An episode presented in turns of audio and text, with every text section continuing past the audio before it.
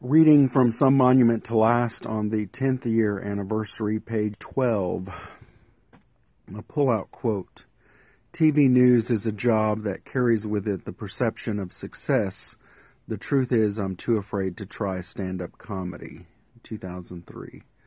Months after the interview with Walter Cronkite, I learned that the professional photographer at the function had snapped a photo of the interview, and I still treasure the picture to this day.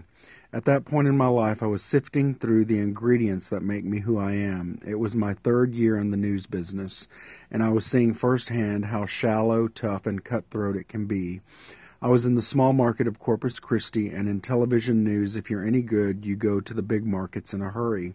I was restless and frustrated that I hadn't been hired a year earlier in Albany, New York. The day after the Cronkite interview, I was to interview for a job in Nashville, Tennessee. Maybe I was on my way. Corpus Christi really is a nice city, but I was unable to make ends meet on my pay of $12 an hour. My graduation rings were constantly rotated through various pawn shops.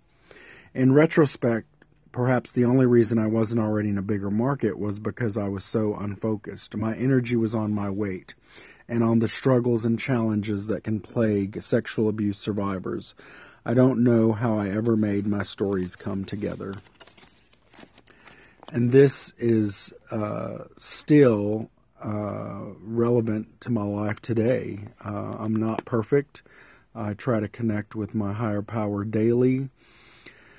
And I think the financial struggles are with everyone. We all have money problems. Um, I think right now I'm only earning about $15 an hour, so not much more than I did 18 years ago. And yet I always have what I need because I put my trust in God. Um, but there is the perception of success in this TV news job, and I can tell you I'm living a very humble life renting a room on the second floor of a historic home built in 1908. Um, the rent is low because I don't make a lot of money, and I have everything I need. Um, do not care for one of my roommates and have created boundaries there. And, um, you know, I, I have hope that life will get better. Uh, I'm still picking up the pieces from being fired a week before the presidential election when Donald Trump was elected president. I had two racist managers, and they really slammed me down on the pavement face first. And I will continue to speak out against that company that has a culture of racism and uh, even after they're sold and bought by another company, I'll monitor the two individuals who uh, are racists in this profession and hope that they are called out. And maybe there will be other people that come forward that can afford a lawsuit against them. As far as market size right now, I'm so grateful. I feel like I have the best seat in the house where I'm at now. Uh, I still struggle with my weight. I try to eat well. I try to exercise.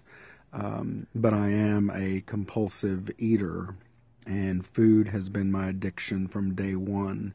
Uh, the sexual abuse uh, has plagued my life, and, and I feel like at times I have it in the right place, that I'm recovering, and that I've done more than recover. I can thrive, and yet it is still a big part of, of who I am, and and it uh, is a struggle today still to deal with that. And I know it's affected my relationships, my personal relationships, my sex life, uh, my self esteem.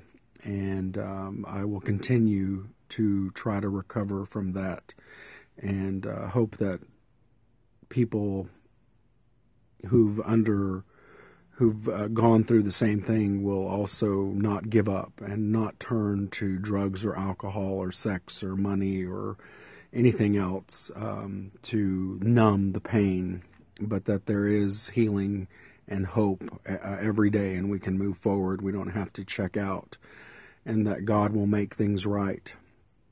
Uh, I finally had to sell my graduation rings in Midland uh, after my divorce, and when I was struggling and lost my job at Midland and there were three rings. One my mother gave me in fifth grade, my high school ring, and my graduation ring from Tech.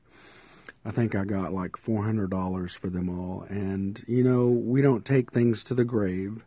And so I'm sure they were melted down and reused, and I'm okay with that. I'm trying to be a minimalist now at 43 because life is so unfair and the American dream has not been my experience. Um, and the racism that I've encountered over the years is very real. And so I'm happy to be at the smallest market in Texas.